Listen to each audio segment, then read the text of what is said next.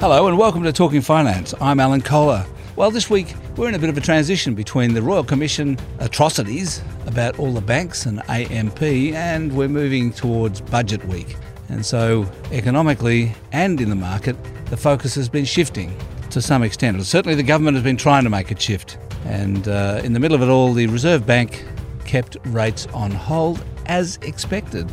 So, this week, on Talking Finance, we've got Phil Coorey, Chief Political Correspondent of the Australian Financial Review, about politics. Sally Auld, Chief Economist at JP Morgan, talking about the economy and in particular the RBA. Craig James, Chief Economist at CommSec, talking about the markets. And Tim Lawless, Head of Research at CoreLogic, talking about house prices, which also came out this week for April.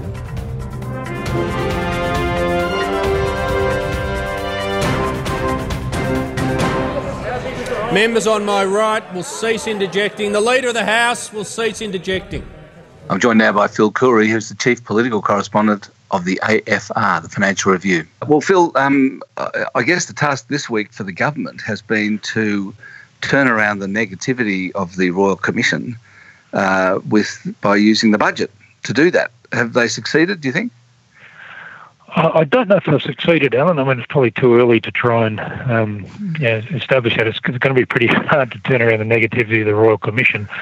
Uh, I mean, the thing Scott Morrison did on, I think it was Tuesday, when he announced uh, the APRA review into the Commonwealth Bank into the money laundering, um, he, he attempted to use that as an opportunity to say, look, even though the government opposed a Royal Commission, um, you know, this APRA thing was done off our, you know, at our behest uh, before the Royal Commission was called. So, in other words, it wasn't as though we were asleep at the wheel when it came to banks. But that even that message failed to really get through, and people just conflated the whole thing with the Royal Commission and, and well, blamed the government for not calling one that's because that message wasn't true. I mean, the APRA did it on its own bat. They didn't do it because Scott Morrison told well, them that, to that, That's right. But I mean, Morrison sort of made a point that when the uh, money laundering stuff broke, he he summoned Catherine, Catherine Livingstone to Canberra, read her the Riot Act, and then you know, sort of you know, strongly encouraged, I think, with his words, APRA to you know have a look at this. So I mean, he sought to take credit for it, but I, and I guess he sought to also make the point that under the BEAR legislation and other things that introduced before the Royal Commission, you know, would look after this sort of thing. He was trying to essentially say they were doing stuff on banks before the Royal Commission, but uh, the, the, reaction to that was somewhat cynical. So, um, will the budget sort of help them? Probably. I think it will definitely will next week. I mean, it's going to be a big budget, as they always are. It's a pre-election budget, so it's going to be interesting in terms of you know stuff for people, income tax cuts and and infrastructure and so forth. So I think it will momentarily distract at least um, the the other issue being they will still include um, a commitment to cut the company tax rate um, for the remainder of those companies who haven't already got one. So, as long as they stick with that policy, um, their enemies will, will conflate that with the behaviour of the banks. Um, you interviewed Scott Morrison yesterday. Um, did he give you any leaks? No, he didn't actually, curse. Um, uh, no, look, he just spoke in broad philosophical terms about the budget. It'll be uh, in the AFR tomorrow, and I assume other papers he's spoken to. But um, look, he, he, he, his view is essentially um, you know that they, they have to give these tax cuts. He's, he's, he's making a very strong case, a justification for putting uh, tax cuts, if you like, ahead of the um, ahead of the uh, the need to bring uh, get the surplus back to one percent of GDP, which was an old Abbott government commitment. And they can't do both. You can't give away revenue and have stronger surpluses because the revenue position isn't isn't good enough. So. Uh, look, you know, and I know, and most of us know that there's a, there's a strong political imperative for giving income tax cuts, but the Treasurer would never say that. Um, yeah, but he's made a very strong case for keeping beneath that 23.9% cap of GDP. And there is an economic um, there is an economic case, obviously, not to have too high a tax burden on the economy, and that, that's the argument uh, that he'll be making, and saying that that is more important than having, you know, super strong surpluses. Well, yeah, I mean, in fact, he's put it. He's made it a hard cap now for the coalition, hasn't he? I mean, that's mm. is that a that's now that, that used to be a guideline. Now it's a now it's a hard cap. Is that yeah, basically locking them in forevermore to, at twenty three point nine percent? Well, for, definitely for this government. I mean, I know when Abbott, if you go back to the twenty fourteen budget the government first talked about it. Was in there, they mentioned it, and uh, they set themselves the cap then, as along with these other budget rules about a 2% cap on spending growth and other things. So it was pretty much made a rule back in 2014, but it really didn't start to get. Um, you know, talked about or accentuated until probably the last six months. Matthias Cormann gave a very low-key speech to the Business Council in November, where he cited that. He said, this is how we're going to cut income tax cuts because we're about to hit that tax cap, or they were in 22, 23. I suspect it'll be a bit earlier than that now, given the extra revenue that's coming in, so they may bring that cap forward by a year. But it certainly has now become this uh, article of faith, if you like. Um, and look, Labor itself, uh, if you go back to Chris Bowen's gave a speech in late 2013 after they lost government. He said he laid down four rules the government must abide by when it comes to the budget, and one of them was a 23.7% cap on tax to GDP. Now, I can't remember a couple of years later, Bowen said, "Oh, we don't, we're not going to." abide by that anymore and Labor's plan so far put them close to 26 so I think the point Morrison is making, if you don't put a cap on, then you don't control behaviour and, um, and and in terms of taxing and spending, and that's not good. That's overall is detrimental to the economy. So it's a good discipline to enforce, you know, to give yourself a cap. I suppose it's a form of tax indexation, isn't it? No, I guess so. Yeah, you could call it that. Um, but uh, you know, I mean, it's, it is what it is. It's a rule. Um, I mean, what's interesting about it is and when I go back to the earlier point about this. these being as political as they are economic, the tax cap doesn't reach till 22, 23 on what we know so far. Yet they're going to start handing out income taxes early as July this year. Now, there's no need to hand out income taxes earlier because they're still beneath the cap. So it just shows you, um, yeah, the political imperative. This will be the last budget before an election, so yeah, they're bringing forward the tax cuts and. Uh, and they'll be funded for by the better, you know, the better than anticipated revenues.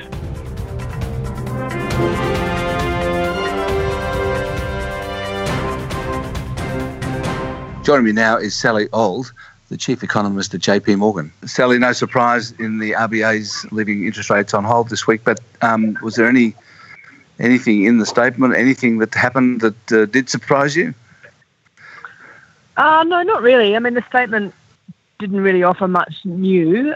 Um, and that was sort of interesting in itself, I guess, because it feels like a lot has happened in the last month since the board sat down. But we did get a, a better sense of, I suppose, some of the things the RBA are thinking about when later that day the RBA governor made some public remarks at a dinner. And, you know, he sort of went through and said, um, you know, despite the fact that we haven't moved rates for 21 months, you know, like we do think about a lot of things every time we sit down to make the right decision. And he said, you know, there are four things that you know, we feel are, I guess, risk to their central case forecasts. Um, and they were things like, you know, how China manages its deleveraging, the state of household balance sheets and the amount of leverage on those in Australia, what's going on with funding costs for the banks, and then also, you know, I guess the risk of tighter lending conditions given some of the scrutiny that the banks are under at the moment. So what I thought was interesting about that is that you know they are all in their own way downside risks. Um, so that sort of tells you that you know yes, the RBA has a pretty optimistic set of forecasts for growth over the next 18 months, but increasingly it feels like the risk bias to those for- forecasts is very much to the downside. So, did it change your view about interest rates next year, this year and next year? No, because we've got a, a view that's um, you know, we've had for a while now, which is largely that rates will be on hold for the foreseeable future. Um, and there's certainly nothing in RBA commentary that would make us want to change that view anytime soon. I, I sort of think what's interesting is you know, the bank is clearly prosecuting a view that they're comfortable that the next move in rates will be up. And that seems like a fair assumption if their forecasts as they're laid out for the time being actually materialise. I guess our sense would be that uh, you know we have we would have a lot less conviction in that view, and you know I think at the moment I'm sort of reasonably open minded as to the, whether the next move would be up or, or down. So the other thing coming up soon is the budget next week. Um, do you uh, is is there anything in that that you think will have an impact on the economy? I mean, uh, what's your view about how the budget's looking economically? Yeah, so I mean, uh, you know, obviously the government sort of finds itself in a, a good position in the sense that you know it's got a bit more cash to play with now than it thought it would have, and it feels like you know a lot of that is going to be given back in terms of personal income tax cuts, which, from what we understand, and we don't have a huge amount of detail, they will likely be phased in, you know, perhaps over the next sort of ten years or something. So I think that will will mute their impact near term. But on the numbers that we've run, you know, you basically have a scenario where in the last five years, fiscal policy has been more of a headwind to growth than not. And I think we're at, a, at an inflection point now where over the next little while, um, fiscal policy is going to be modestly supportive of, of growth over the next couple of years. So it's not going to really shift the needle on the run rates uh, you know, that this economy can achieve over the next couple of years. But I guess I'd say it's, you know, it's better than, than nothing.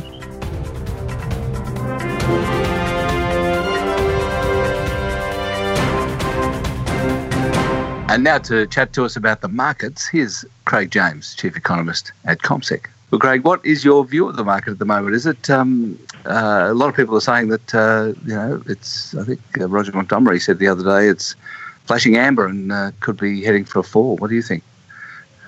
Well, we continue to look at you know, so the big picture view, and you know, so the big picture view in terms of the global economy is, is pretty good. Um, the International Monetary Fund has only recently confirmed that we're going to see 3.9% growth in, in the global economy uh, this year. Now, um, some of the indicators globally have uh, softened a little bit recently, but they were going gangbusters, so they're coming to a more sustainable rate. We've got China continuing to expand. We've got the United States continuing to expand. Um, US has remained set to, to lift interest rates another uh, two times this year. So um, everything looks pretty good from a global situation. And then you look here domestically, we've got. Um, exports picking up. Um, we've got a business environment which is arguably the best in 20 years. If you look at um, the surveys, business uh, NAB business survey, uh, the manufacturing surveys, um, manufacturing and service uh, sector gauges. Um, so our view is that Australian companies continue to perform well. They're continuing to, to make money, um, and um, that should be reflected in terms of the share price, and that should be reflected in terms of uh, dividends. Now, I suppose what we have at the moment is um, fairly, you know, sort of modest growth in terms of um, the All Ordinaries and the ASX 200, something in the order of around about 5%. But, you know, so our expectation this year is that we'd get the indices basically to, to rise by, you know, sort of 5, 6, you know, so odd percent, uh, add in dividends around about 4%, and you get total returns around about 10%. So um, our, our view, and, and of course we, we tend to take, you know, sort of um, a, a more top-down yes, approach rather than bottom-up approach. Um, we're looking at yes, the, the global factors, the um, the Australian economy factors, and um, uh, we don't see any need for, for change yes, our forecast. We're still looking for the ASX 200 around about 6,300 points by the end of the year, and the All Ords a little bit higher than that at 6,400 points. One of the top-down factors you're probably looking at is bond yields, and um, the uh, US bond yield went above 3% last week, but it's now currently just below that. Do, do you think that, do you regard that as an important issue?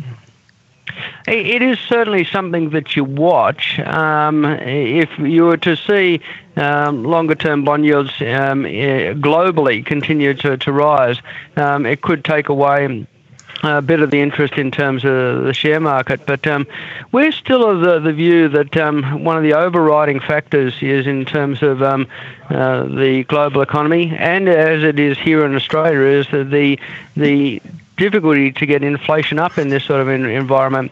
Uh, we do know that um, consumers and businesses nowadays, um, it, it's not local competition that they need to worry about. It's not, you know, it's a competition, say, across Australia. It's global competition that you've got to worry about. So it's an expansion, if, if you like, in the supply side. Um, and if um, consumers nowadays can buy goods you know, whenever they want and wherever they are, it keeps downward pressure on, on prices, and um, that's what we're seeing. You know, sort of, we're seeing it here in Australia. We're seeing it uh, globally. Um, inflation, you know, sort of is tr- trying to push its way up, but constantly we're getting uh, businesses saying that it's hard to pass on uh, costs in this sort of environment, um, and um, what they're doing instead is looking to improve efficiencies, keep their, their cost structure structure uh, down, and they're being very successful in, in doing that. So, um, yes, it is right and proper that we get you know sort of a, a more sustainable level of longer term interest rates. But yes, we're not spooked by you know sort of ten year yields rising above three percent. It's not a, not a magical figure in our view. Right, and um, uh, do you think the budget will have any impact on the market next week? Uh, yeah, the short an- yeah, the short answer is no. Um, uh, it, it's an interesting one, you know, so this budget because um, it's probably going to be the last before the, you know, so the next election. Um, and um, if that's the case, then you don't want um, any measures in there that uh, are going to be very divisive. Um, you're likely to get some sweeteners, such as you know, so the, the carrot of uh, tax cuts, and, and, it may not be you know, so tax cuts anytime soon. You know, so just holding up the carrot of tax cuts when you know, so the budget gets uh, into to surplus. Uh, but um, uh, I think we, we need to focus on yes, the, where the, the share market's going to get a degree of um, uh, support from is uh, the continued focus on infrastructure spending. And, and this is where we're not just focused on the federal uh, budget, but on the state budgets as well. Right the way across the land, we've got um, uh, state, um, territory, and also the federal um, um government, uh, which is spending money on infrastructure. So this is great news for, for the likes of um, um, construction companies, for building material supply companies, you know, for engineers, anything which is related to, to that infrastructure sector.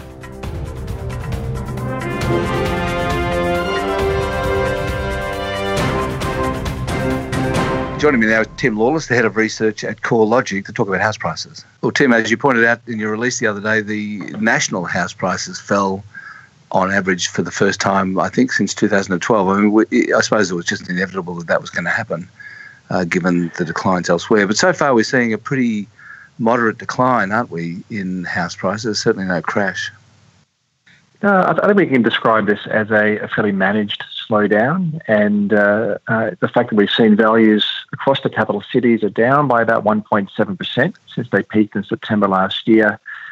Uh, on an annual basis, as you as you mentioned, they're down by 0.3 percent the first time since 2012. But uh, by all measures, this this isn't a crash. This is this is a very mild, uh, quite a slow melt, and very much uh, dependent on what's happening with credit flows, which of course have tightened quite substantially over several rounds of macroprudential changes, and now progressively as we move through the Royal Commission. Obviously, it's been led by Sydney, which went up the most. How much have Sydney house prices fallen? And is there much difference between parts of Sydney? Well, we've seen Sydney values overall have fallen by 4.3% since they peaked in July last year through to the end of, of April. Interestingly enough, we're seeing most of these falls very much confined within the detached housing space. Apartment values, in fact, are actually still virtually at record highs um, across Sydney. Uh, also, when you start drilling down across the Sydney data, you can see it's very much the higher end of the marketplace where values are shifting lower, whereas the more affordable housing stock um, has started to see some subtle falls, but it's been much more resilient to value falls, probably due to the fact that we are seeing so many first home buyers coming back into the market. What do you put the difference between apartments and houses down to? I mean, what's what's holding apartment prices up? Well, it's a bit counterintuitive, isn't it, when you think that there's been so much apartment construction uh, across both Sydney, and Melbourne, as well as Brisbane, of course. We haven't actually seen the peak in apartment construction yet in Sydney. Uh, so we're still seeing more, more homes and more dwellings, apartments coming into the market.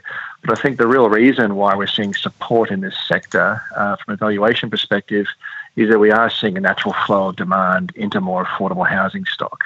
Part of this, of course, comes back to first home buyers taking advantage of stamp duty uh, concessions that went live in July last year. But I think there's also just a natural flow of demand coming into the medium to high density space simply because detached housing in Sydney has become so expensive that many buyers are choosing not to buy in the outer fringes of the city where, where transport can be quite congested and where amenities are a little bit more scarce and they're choosing to, to sacrifice the Hills Hoist and, and move closer to the city, uh, where sure things are a bit denser, but they do have a lot more access to uh, um, amenity and generally efficient uh, transport commuting times. Um, another interesting market, I think, is Brisbane because I, if anything, there's been as, there's been as much apartment building in Brisbane, if not more. Um, which to some extent seems to be supported by inter, intra, interstate migration of people, in particular from uh, New South Wales and Sydney up to uh, up to Brisbane. Is that still going on? Well, we've seen a few months now where the Brisbane apartment market has posted some subtle rises. And of course, this comes after a, a very long period where, where values have been shifting lower. And as you say, that's, that's very much due to high supply levels, particularly of, of investment grade stock around the inner suburbs. Now, interestingly enough, if you look at Brisbane's apartment market, we're still seeing values about 11% lower now than what they were back in 2008, so 10 years ago.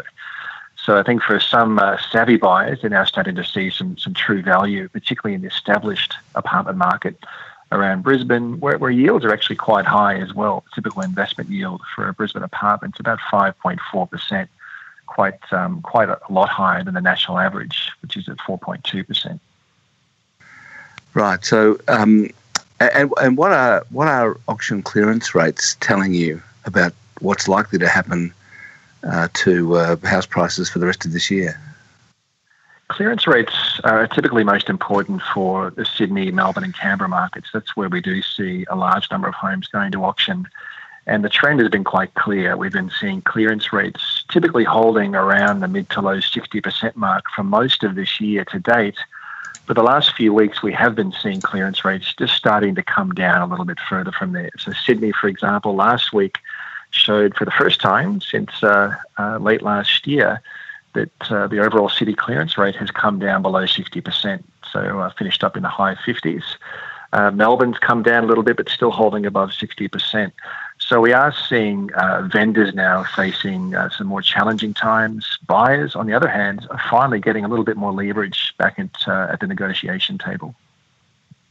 So, gut feel, Tim. I mean, uh, given the supply demand picture, um, clearance rates, also uh, the um, the financial, you know, the finance picture uh, with banks, what sort of uh, decline in prices are we looking at, uh, both nationally and in the big markets on the east coast? Well, I think the big determinant here is going to be credit and credit availability and availability of uh, um, banks or willingness to, of banks to lend. We've already seen credit flows tighten quite substantially, and uh, I think that'll probably uh, tighten further as we move through uh, the outcomes of the Royal Banking Commission. So I think we probably will see this this continuation and a slow melt in, in housing values. Sydney's already down by 4.3% uh, since the market peaked, and I think we'll see that market continuing to, to trend a little bit lower although there are still plenty of factors that are likely to keep a floor under housing prices. So I'd be pretty surprised if we saw a decline of more than say eight to ten percent, because we still do we still do have very strong population growth. We still have mortgage rates which are very low and not likely to, to rise um, uh, very quickly or, or shortly. And we also uh, have, uh, I guess, the offsetting factor of more owner occupiers coming back into the marketplace.